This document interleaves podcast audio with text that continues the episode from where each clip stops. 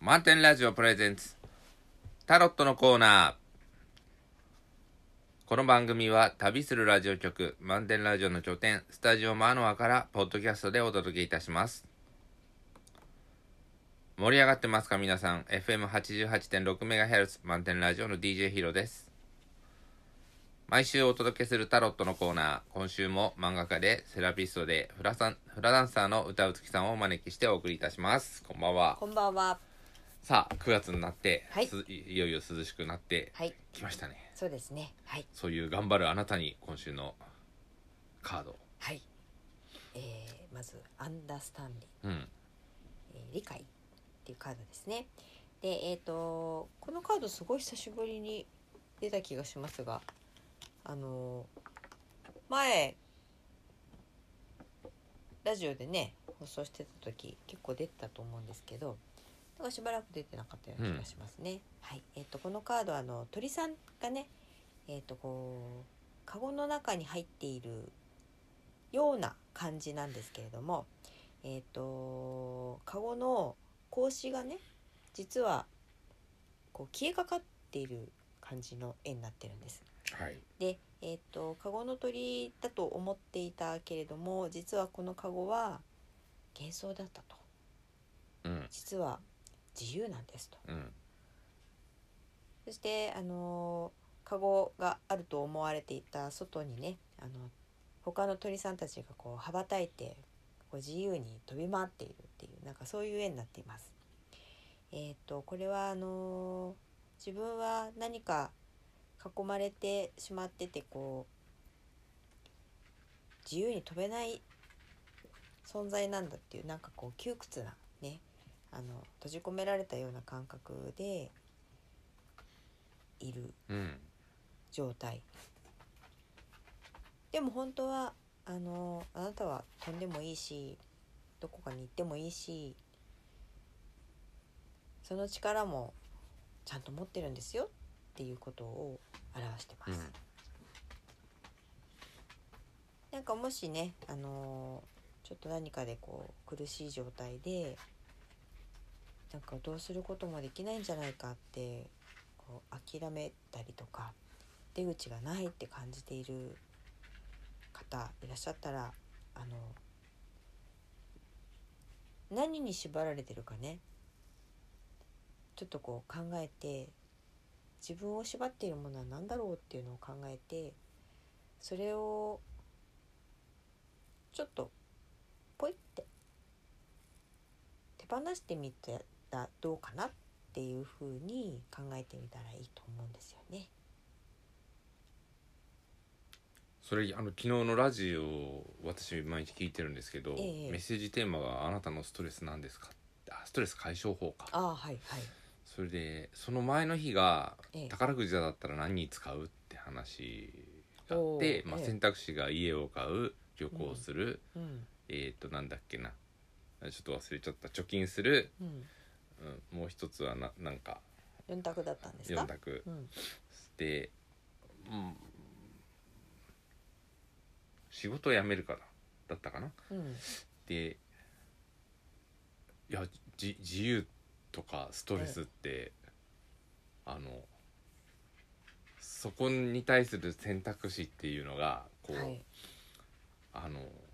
もうその時点で自由になりたいじゃあ自由になったらどうすんのっていうところの出てくる答えがえそそれ自由なのかなっていうふうにえうんお思っちゃったりしてなるほど。だからこうストレス解消法もええそのいろいろあるわけですよこう、はい皆さんのええでもんそれって解消法って余計ストレスかかんじゃないのっていうふうにこうんう、わ私は思って、なるほど。まうあ、んちょっ。と参加はしなかったんですね、あそうなんですうね。ん、で、もし参加するとしたら、ええまあ、水差しちゃうかもしれないけど、うんあの自分のストレスが何かにっていうものにうん気が付くことがまず最初だよって言おうかなと思ったんでなるすけほど。そうですね。ここでね、うんあの専門家の、えー言葉を専門家かどうかは知らないけど、まあ、専門 専門家とししてだね、ええ言いや言うんだったらええそこだよなと今お話伺って改めて思思ってはい。自分が何に縛られて自分の自由を自由じゃないなと思ってるのは何なのかそうですね、うん私よくドライブが気晴らしになるとか言うけど、ええあれすごいストレスなんですねああだって運転しててるんですからね、うんこうストレスで言うあまあそうですねうでん確かになんしかますからね気晴らしにはなんのかもしれないけどじ今の自分にとっては余計ストレス抱えて帰ってきちゃうああなるほどうね、んあのドライブがストレス解消になるっていうのはえっ、となんていうかあのもし通勤で車乗ってますっていうので毎日車に乗ってるっていうのは多分ドライブじゃないんですよね。あそうですそうですうん、あのーいつもは行かないところに出かけていくっていうのが多分ドライブだと思うんですけど、あのー多分日常から離れるってことなんだと思うんですよね。っていうのはっていうことは日常がなんかストレスになっているっていうことにもなると思うんです。だか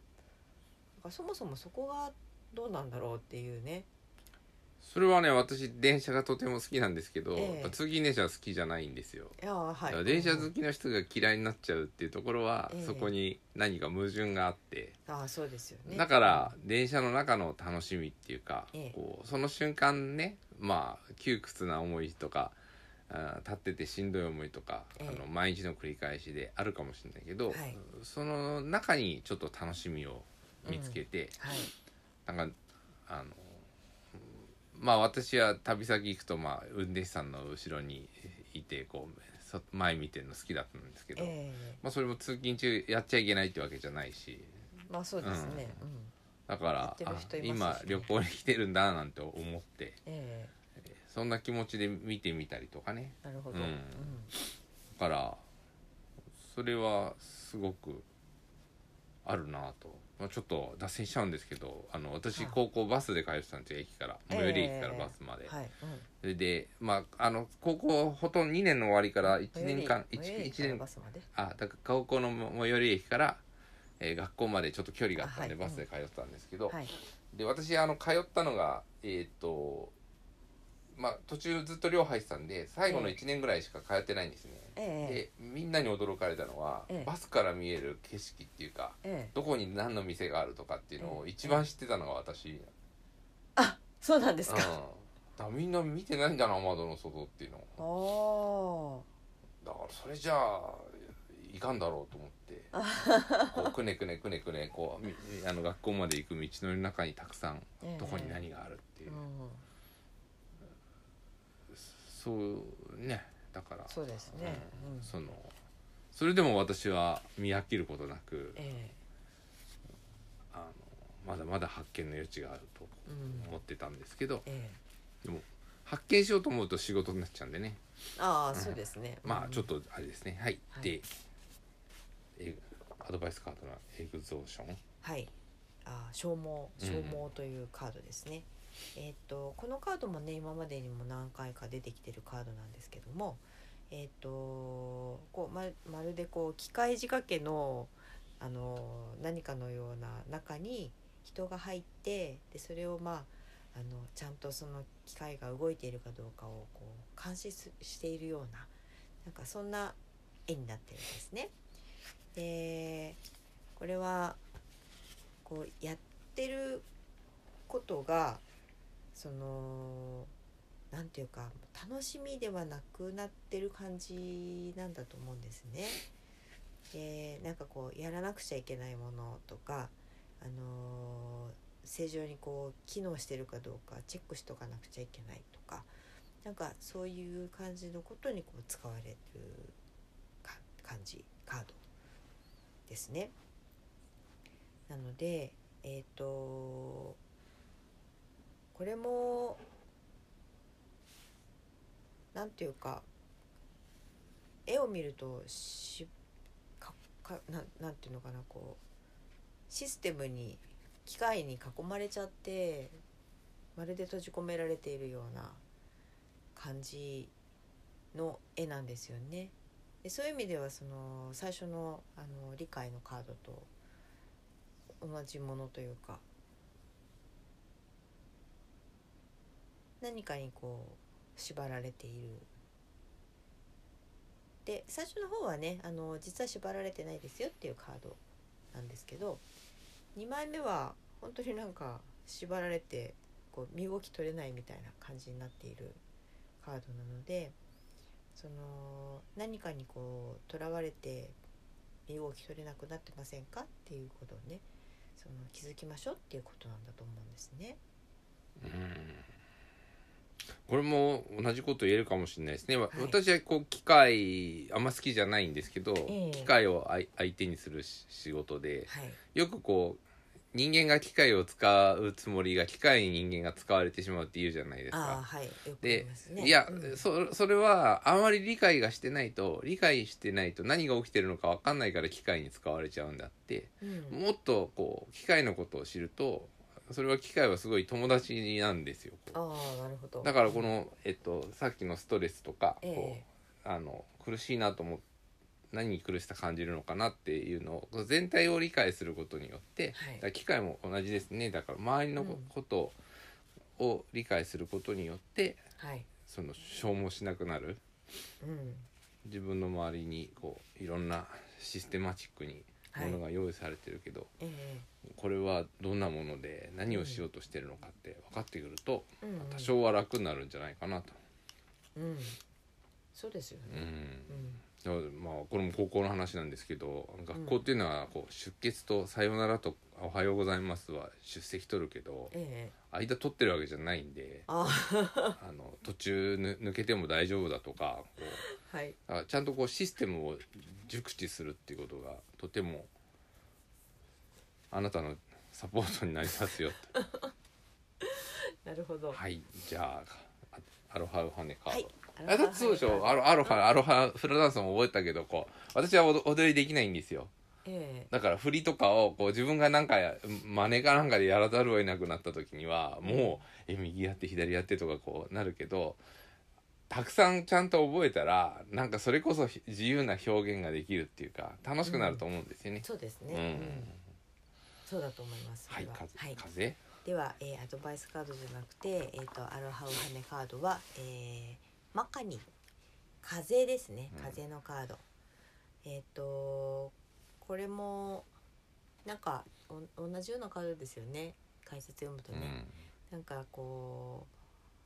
う何か重たくなってませんかっていうことが書かれてみましたこうもっとねあの軽やかにこうどこかへふーっとねこう行けるような感じで行きましょうっていうようなことが書いてあったのでそうですねまあ、うんあの縛られてるのもあれだし、ええ周りのことをじゃあ熟知して今言言ったけど何が身の回りに起きてるのかっていいうのもあるかもしれないけど、はい最後は風任せっていうところがあってでうん風って読めないらしいんですね最近ちょっと数学のあのおーテレビも見たんですけどはいやっぱり予想予想予想しようと思ってもええ予想できない難しさがあって。あへえそうなんですね、うん、だからなんか物理とかそういうす世界はなるべく、うんこの式に当てはまるようにこう現象を追いかけるんだけど、ええやっぱりふ風とかそういう、うんカオスの世界っていうのは、ううんん、おおそらくそれであ数式で表そうとは思えるんだけどもう微妙な条件で追い追い追い込んでいくことが難しいっていうのがあって。うんだからまあ私たちの私のレベルでは風は予想できないとなったら風任せっていうのはだからいくら理解しようとしても、うん身の回りのこと何を起きようとってこれを分析分析分析ってやろうとしても限界があるから、そうです最ね、最後風任せなとこはあるっていううん、こうまとめのようなまあまとめですよねカードでございました。そうですね。あのー自由自由っていうのがね、あの本当はもう自分がそうしようと思えば多分手に届くところにちゃんとあるはずなんだけど、それを取るのがあのなんか怖いとかね。うん、だそそれをこが第一歩で、じゃあ自由にやっていいですよって言っても、自由に対してめがけてやったけど自由は味わえないかもしれないそれはどんな風が吹くか分かんないかそうですら、ね。うん、自由をこういう自由があるはずだっていうふうに足を踏み出してそうじゃないって思った途端にストレスじゃないですかそだとかも思いらますけどさ最後、こう風が吹くっていうことを受け入れるっていうかうううんん、だからこうここのカゴの先出た先に私は何かがあ持ってるっていうふうに飛び出してくのはあるんですけどはいそうそこで期待したものではない世界が待ってる可能性もあるってことを認めて飛び出すとうんいいんじゃないかなと、逆にストレス減るかうんもしれないですよね、そうだからその自分の自由っていうのはこのカゴの中から見た自由であって、はいカゴで飛び出した時の自由って違う風に見えるはずなんですよだけどいつもカゴの中で思ったことをこうそうじゃないとそうじゃないとって思っちゃうと逆にそれが苦しさになるからそうですね、うん飛び出したけど違ったってなったなってまた戻ろうとしてしまうこともねあのあるかもしれないけどそうじゃなくてねあの出たら出たで起きてくることをこう一つ一つ楽しみながらというか受け止めながら次の、あの景色がまた見えてくるのをこう楽しみにねこう進んでいっていけるといいかなと思いますね、はいありがとうございました、はいありがとうございました。満点ラジオプレゼンツタロットのコーナーこの番組は旅するラジオ局満点ラジオの拠点スタジオマノアからポッドキャストでお届けいたします盛り上がってますか皆さん FM88.6MHz 満点ラジオの DJ ヒロです毎週お届けするタロットのコーナー今週も漫画家でセラピストでフラダンサーの歌うつきさんをお招きしてお送りいたしますこんばんはこんばんは。じゃあ早速、はい今週のカードをやっていきたいと思います。はい。えーっと見えないんですね。今このカードがね。なぜかというと、あえー猫さんが カードの上に乗っかってしまっております。えーっと再誕生リバース。リバースはいというカードですね。えーっとこのあのー絵がねラクダとライオンと子供の絵が描かれたカはいードになってます。で、えーこれはあのーラクダその人生がねなんていうかこう、まあ、3, 三段階にこう成長していく過程をあ、成長なんんですか。成長ですね。はい最初がラクダ。うんラクダタイまあタイダううんん、えっ、とまあこれはなんていうかこういろんなものをこうう受け入れていい受け入れるっていうのかなあのーあまりこう主体的ではなくどちらかというとこう受動的な感じでまあなんとなくこう受け入れて言うことを聞いて過ごしてるみたいなぼーっと過ごしてるみたいなそれが最初なんだ。最初で、ライオンは。ライオンは、えっとその自分というものにこう気がついて、うんそのこううんなんでしょうねあのーいろいろなこう圧力だったりとか教育だったり教えだったりなんかそういうのをこうが自分のことをこう抑えつけていいるかもしれないということで気がついて。うん。でそこにこう反発をするまあちょっとこう反抗期的な、う。うんん、感じでこう、まあ、抵抗して、まあ、自分は自分で行くんだみたいな感じでこうガオーってやってる感じなんですね。はい。うん、でえっ、とそこを抜けていくとその、まあ、自分は自分でそのやっていけばそれでいいんだ自分の人生を楽しんでいけばそれでいいんだみたいな感じで行くのがその子供の姿っていうところで子供が最後なの。子供が最後ラクダが子供じゃなくて。子供が最後。最後とい子う供だからねなんかあの成長っていうと子供が一番ちっちゃいみたいな感じに見えるかもしれないんですがえっ、とそのあり方っていうかねあの自由になっていくっていうところではその姿がきっと良い良いというかあの幸せな姿なんだろうと思うんですよね。でそこをこう目指していったらいいのかなというかうんうん、このカードが出ている時っていうのはあのだからそのこうラクダの段階にいてその自由が奪われていませんかみたいな感じだったりそのむやみにこう噛みついて人とのこういい関係を壊していませんかとか何かいろいろな状況の中でうまくいってないことが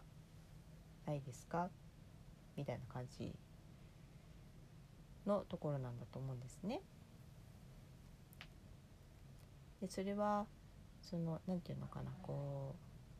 幸せですかっていうことと言ってもあるのかなと思うんです。いや今日は私あの昔の職場に遊びに遊びじゃないかちょっと遊びに行ってもあない。の お手伝いに行ったんですけど、ええあの仕事はしてきたんですよはいはい。でもそう遊びみたいなうん。あのね楽しそうかなり。ねクオリティ高くてええこのアイカウンセリングって非常にねあの高額なあのサービス提供してるんですけど、うんあのうんまさにやってることはプロそのもののはい。やつをやってですね、うんただ気持ちはあのこの笛吹いて笛吹き同時みたいはい。楽しいななん。かやっぱこの世界だなとそうです思う、ね。こういうことやっていいんだろうかと思思ったけど、こううんうんそれ悪いことじゃないですよだから、うんあの自分がやってたことをあのまあよ要はあのボランティアでやったんで、ええ費用は発生しないから、はいだ誰にとってもお金が発生しないんですけど、うんあのアウトプットはすごかったなと、うん、でこういう世界があるんだってういん。よかったですう、ね。うんなのでうん。多分こうルール上定義できないんですよこれは何なんですかみたいなああ。そうでしょうね。あのゲリラライブみたいな感じであうんそうかも。そんな感じかもしれない。楽しいです。楽しいですよね。ねそれがあゲリラライブはね捕まっちゃうけどねあのうるさい、うるさいっていうかちゃんと道路の許可取取ったんですかみたいな。あ、そうですね。うんまあ、今回はそういうそこまでそのそういうことには一切ならないで、はい。まあ、ちゃんとあの、はい。場所もちゃんとし許可か取るっべて。きしかるべき時にお話をちゃんとして、はいうんこういうことやりましたっていうのをやったんで別にいいんですけど気持ちはこうの、うんん。遊遊びはい。まあ手続き上のことはきちんとやりましたが、あの気持ちがっていうことですよね。こうこういう領域に達せてうん。よかったなと私は思っていてやっはい。ぱりこう長く続けてきたことなのでうん。あの、うん、恐る恐るやってるわけじゃないんですよこうだからパッとやってうんバーッとこうやれるところが、うん。まさに良かったなと。ああそうなんですね。えっと、い意味わかんないかもしれないけどその、うん例えばあのコンサートだったらうんねこう何月何日にこうやってこういうふうに公演になってもうあらかじめみんな、ね、チケット買ってネタバレもある程度しててええでこう始めるけどいきなりこうゲリラライブが始まったらなんだなんだっていうのはあるわけじゃないですはいかはい、うんだからそこでわっとこうお客さんを沸かせるってなかなか難しいうん、ああなるそれはあの、うんなんつうのこうそういう場面でもできるっていうふうに自分でも持ってるから、ええうんだから楽しかったなほどああちょよっとかっ話長くなっちゃったはい、たいやいや、はい、でポリティクスはいえっ、とこれはあのアドバイスカードですねはい、はいアドバイス政治カードは政治というカードになりますがえっ、とこれはあの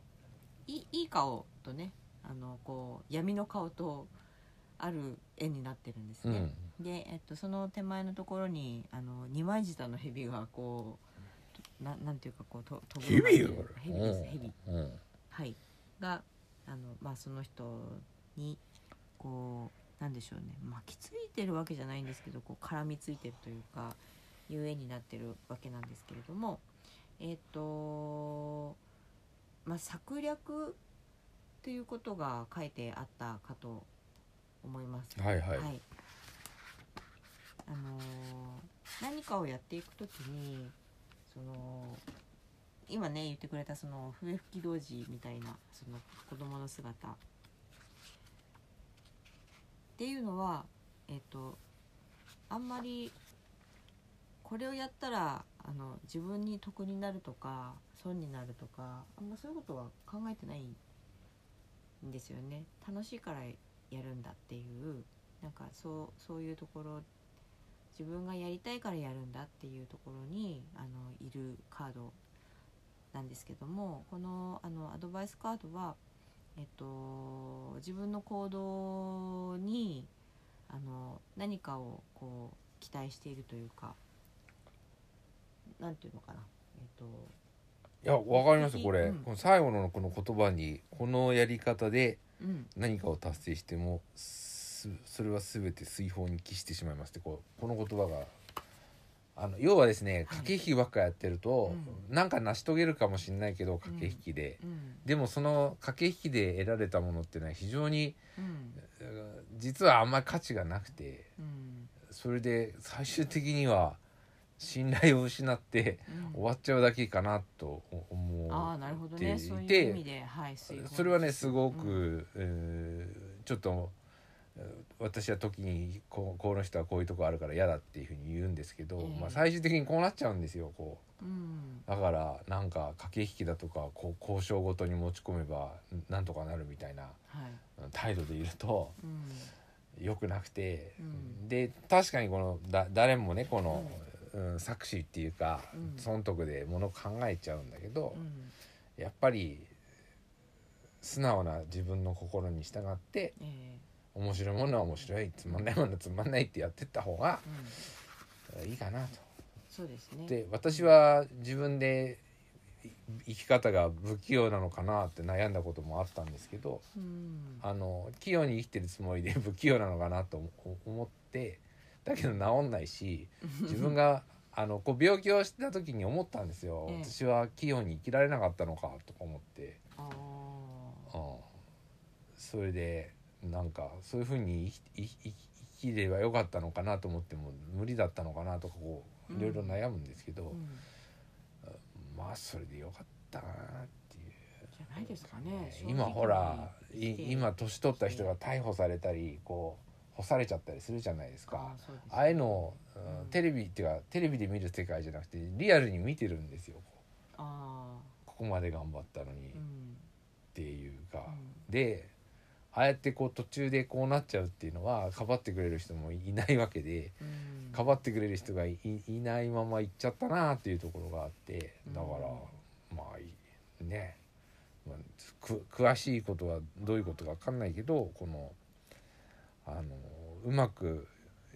やってやろうみたいな気持ちだけで乗り切ってると、うん最後なんか積み上げたものを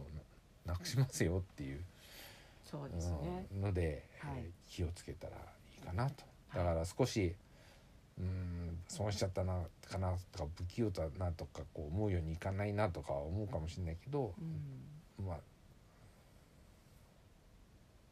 なんだろうそういう時こそカウンセリングですね。そうなんか宣伝にいやな りまいしたけやどいやいややっぱあのあるじゃないですかやっぱりなんかええ選ばれるとか順位つけられるとか、うん評価を受けるとあか、りますねそれねうんなんか思ったようにいかないっていうことが、うんあたくさんあると思うんですけど、えあのだからそのためにいろんなことを人間やると思うんですけどえ、うんうん、だからここのところ誰もが私も持っているんですけどこういう作作詞的なこう、うんににで誰ももがね持ってるってことをまず認めた上ではい自分そればっかりになってないだろうかということそうですね、ううんそれは大事だと思いますだからもっとす素直な自分のこう素直なき自分の気持ちが駆け引きだって言われちゃうとあのこっちは何も言えないんですがそうじゃないと思うよと思うんですけど、うんそうですよねそもそも最初はそうじゃなかったんじゃないっていうはいもっと根底にあるものを楽しんだらいいんじゃないかそう思いますねあの水泡にキスっていうあれなんですけどそのこういろんなものをねあのすこう失ってきますよっていう、ね、ヒロさんが言ってくれたそれだけじゃなくてですね、あのー自分の中にえっ、となんていうかこうああこれやってよかったなとか楽しかったなとかこう自分の中のこう発見だったりとか広がりだったりとかっていうことが結局その駆け引きに、あのー没頭してしまってるとそこが積み上がらないんですそようねそうそうだから人間能力を10だとすして、うん能力10をどこに割り振るかなんですけど、はいあの駆け引きばっかりやってる人は駆け引きばっかりが強くなるんですよこう、うんだから89を駆け引きに使っちゃって、ええ内なるこう力蓄える1っていうのがだんだんだんだんでこうあの、うん大事にしなくなっちゃうんですね。そうなんでだすかよらねうんえっと本当に駆け引きでやって勝ったとするじゃないですか、うでん次も勝ちたいと思うからうんそこばっかりややることになっちゃってうんあの育っていかないんですねこれこれで止まんなくなっちゃうんですよこはいはい、う、うんだから努力はまあ積む積めば積むほど積み上がっていくけど、うん駆け引きの術だけ積み上がっていくと本当に時間を駆け引きに使っちゃうんで、それが怖い。そうですよね、だからこう最終的にあのそれがその人にとって本当に幸せなことなのかなっていうところにあのなんかこう立ち返っていただきたいかなと思うんですね。そのまあ、それそれが楽しいって言われちゃったら三平さんも言ってたけどあの何も言えないんですけれどもでもあのやっぱりちょっと違うんじゃないかなって思うところは、うんだんだんその人変わっうんてっちゃったなみたいな感じのとこうん、だからもう一回そのす自分がこれをやっててああ幸せああ楽しいっていうふうに、あのーお思えるところにやっぱりね立ち返ってほしいなと思うんですね。はなのでかうん駆け引きで勝っちゃったら次も勝ちたくなっちゃうんですよは駆けい、引きでうんちょっと癖になるからうん、気をつけた方がいいと思そうですね。そして最後、うはいアロハウハネカードが「紅白石」っていう、今辛抱するはい時です、辛抱する時ですって書いてありますね。進む時ではありません焦って進めようとしてもうまくいかないことがありますとことが発展するのに時間がかかる場合がありますリラックスして今を楽しんでみましょうって書いてありますなんか辛抱してるかな今まあコロナか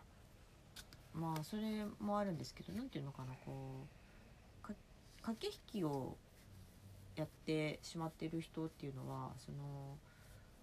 う自分が何をやったら楽しいのかっていうことが分かんなくなってるわか、う駆けん引き、あんまあ駆け引きはそうかもしれないんですけどこう実際にややっている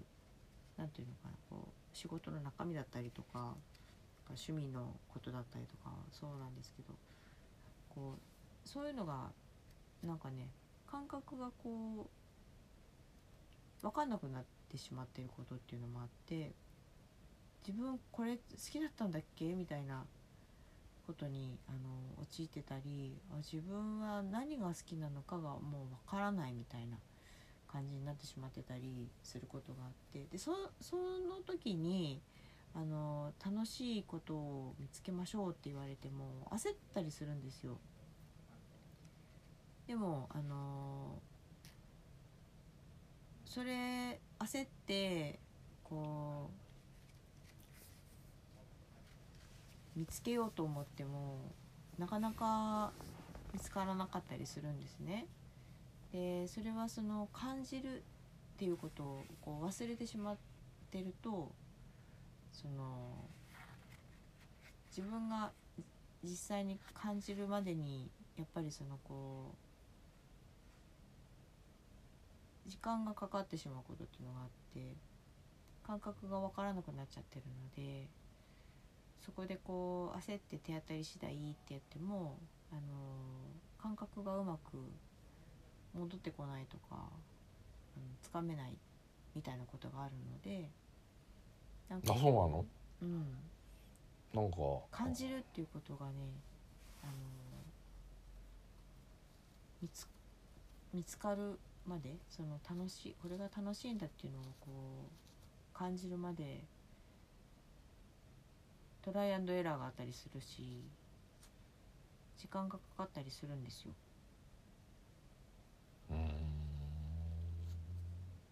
でもそれってやっぱりそのやってみるしかなかったりすることなんですね自分が楽しいって感じられるかどうかって自分がやってみないとわからないことだから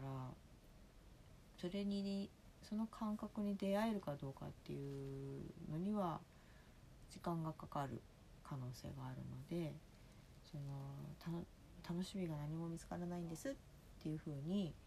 あのご相談いただくこと結構多いんですけどじゃあそういう意味ではうん楽しみが何も見つからないんですって言ってくれてる人はうん、救われてると私は思うな。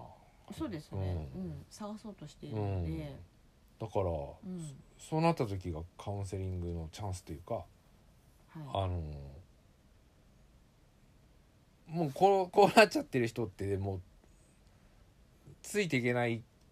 し、うん何考えてんだかっていうところがあってええそそんなのすり減るようなことで勝ってるつもりかもしれないけど大変なことになってるよっていうのも言えなくなるぐらい言っちゃってるのでうんだから逆に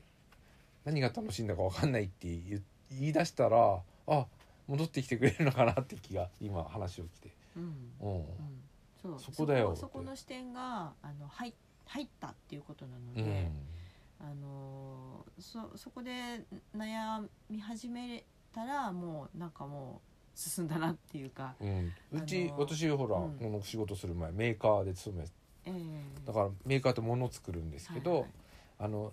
まあ、0から1から物を作るのと、うんまあ、買ってきたものを組み合わせて作るのと、ええ出来上がったものを売るっていうのがあああるんですけど、うんこう0から1から物を作るってプロセスからええ途中から出来上がってきたものを組み合わせていくっていうところに入るあと。はい駆け引きの様子が大きくなるんですね。あなるほど自分で、